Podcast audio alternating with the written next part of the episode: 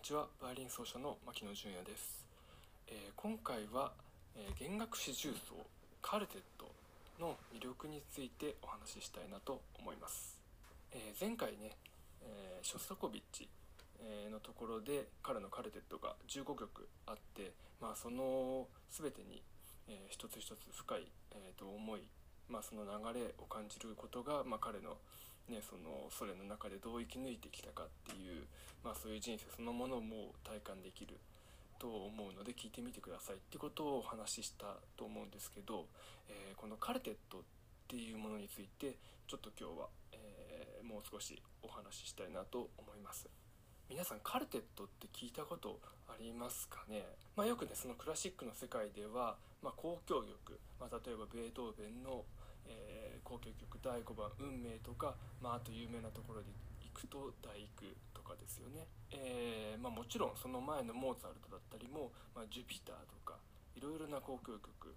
を書いていますしその後の、ま、シューベルトとかだと未完成とかでもっと,、えーと時代がいくとドボルザークの、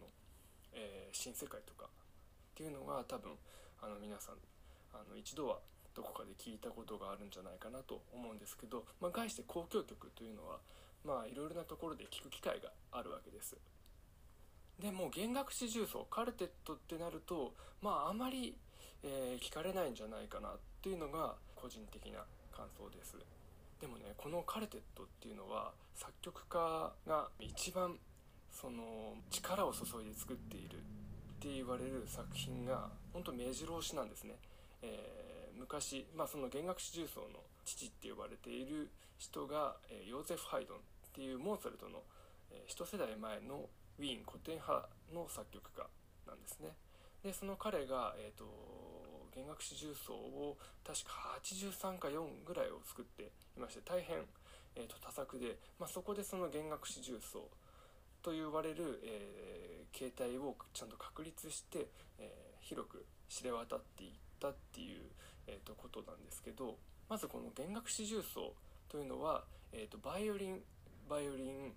ビオラチェロなんですね、まあ、もちろん弦楽全て弦楽器で行われるわけですけど、まあ、まず何といっても魅力っていうのはその弦楽器だけにしか、まあ、出せないその音の豊かさっていうんですかね。えーまあ、もちろんその、まあ、バイオリンはすごく高いところまで音が出せますし、えー、とチェロだと本当にすごい低くまで出せる。例えば、まあ、ピアノで言ったらはるかにそのピアノが出せる音域を超えることも全然可能なわけなんですね。なのでそういうところでも、えー作曲家はパレットが増えるというかあの自分のやりたいことが音域的に言ってもかなりねその拡大されるというのもありますし、えーもっと言うとその今さっき弦楽器にしか出せない豊かな響きと言いましたけどその調律方法が違うんですよねちょっと専門的な話になってしまうんですけど、まあ、弦楽器とかの場合だと自分で音程を作っていく楽器なので、えー例えばピアノの調律とちょっと違った、えー、と調律をしてそこで響きを作っていくので、えー結果としてピアノが、えー、と奏でて出る、えー響きとその弦楽器、えー、と4つ合わせて出る響きっていうのは、え違うんですね。ですみませんもう少し掘り下げていくと、えーピアノは平均率というもので調律がされているので全ての音を平均的にな数値を取って調律されています。なので、えーまあ、純粋に例えばドミソと弾いてもすごく綺麗な響きなんですけど突き詰めていくとそれは完全なる、まあ、ドミソの響きではないんですよね。でも、えー弦楽器例えばバイオリン、えビオラチェロでそのドミソを奏でるっていう場合は本当にその、まあ、数値的にですけど完全な調和があるドミソを出すことができる。よって、えーわずかな差ですですけども響きの質が全然違ってくるんですよね。でもそういうことが、えー弦楽器だと、まあ、自分で音程を作っているので可能だということなんです、えー作曲家ももちろんそれは分かっていますのでそういうことを利用して作るということでより豊かな、えー世界観が描けるというのがまずは魅力の一つなんじゃないかなと思います。で次の魅力というのは対話なんですよね。その弦楽四重奏で、まあ、4人演奏者がいるわけですけどその対話みたいなものを本当に、えー、リアルで感じることができる、まあ、お客さんは感じることができますし演奏者もすごくそれを体感することができる。例えばチェロが、まあ、お父さんとしましょう。家族構成でお父さんとしましょう。それでバファーストバイオリンが、まあ、お母さん。で中の、えー、セカンドバイオリンとビオラが、まあえー、子供とか、まあ、ペットとかいろいろあると思うんですけどそういうふうに見立てて、まあね、チェロはその全てを、えーまあ、家族を支える大黒柱としての屋台骨みたいな形で、いろいろな、えーと、展開を全て支えていくっていうバイオリンは子供だったり、まあえー、お母さんだったりっていうのがいろいろ話したりで、えー、活動したりしてで活発に動いていくっていうイメージもできますし違う例でいくと、まあ、友人同士の会話でもいいですよね。先輩とかが話してチェロとかでいろいろ話してアドバイスをしてくれる。それで、えー、その後輩たちビオラとか、えー、バイオリンの人たちがついていくみたいなそういうイメージもありますしまあ本当にねいろいろなその対話みたいなことを連想させる形態であるんですけど実際にこれはあのモーツァルトとか、え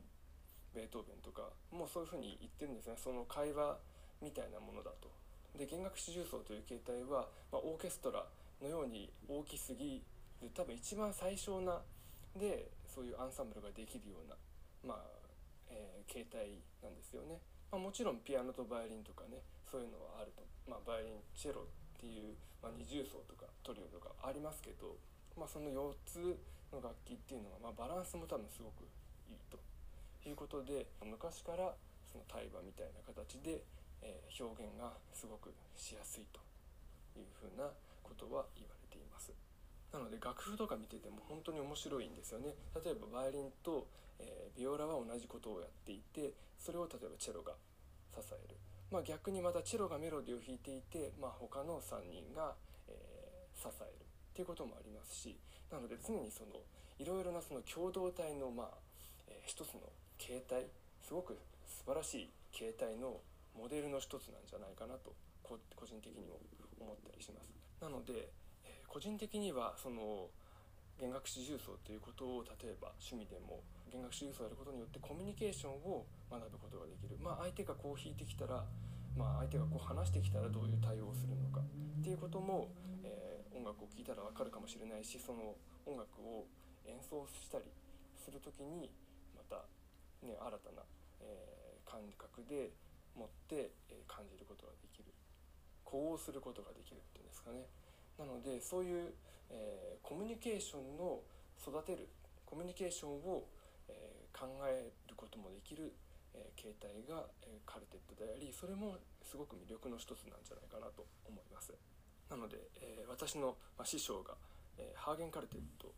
で、えセカンドバイオリンをやられているライナー・シュミットさんっていう方なんですけどこのね、コロナの状況で今このような状況で、まあ、レッスンとかねそういうものも全てオンラインになってしまってでそういうカルテットも練習できなかったりするので、まあ、そういうふうなところで生のコミュニケーションが取りづらくなってしまったっていうのはこれは本当に大きなダメージになってしまっているっていうことを彼はあのインタビューで答えてていや確かに本当にその通りだなと思いますね。もちろんねあの YouTube とかそういうもの動画サイトで音楽は聴いたりねそうできたりもでオンラインレッスンとかもできたりはするんですけどやはりその生で聴く生で見たコミュニケーション生で聴く音楽、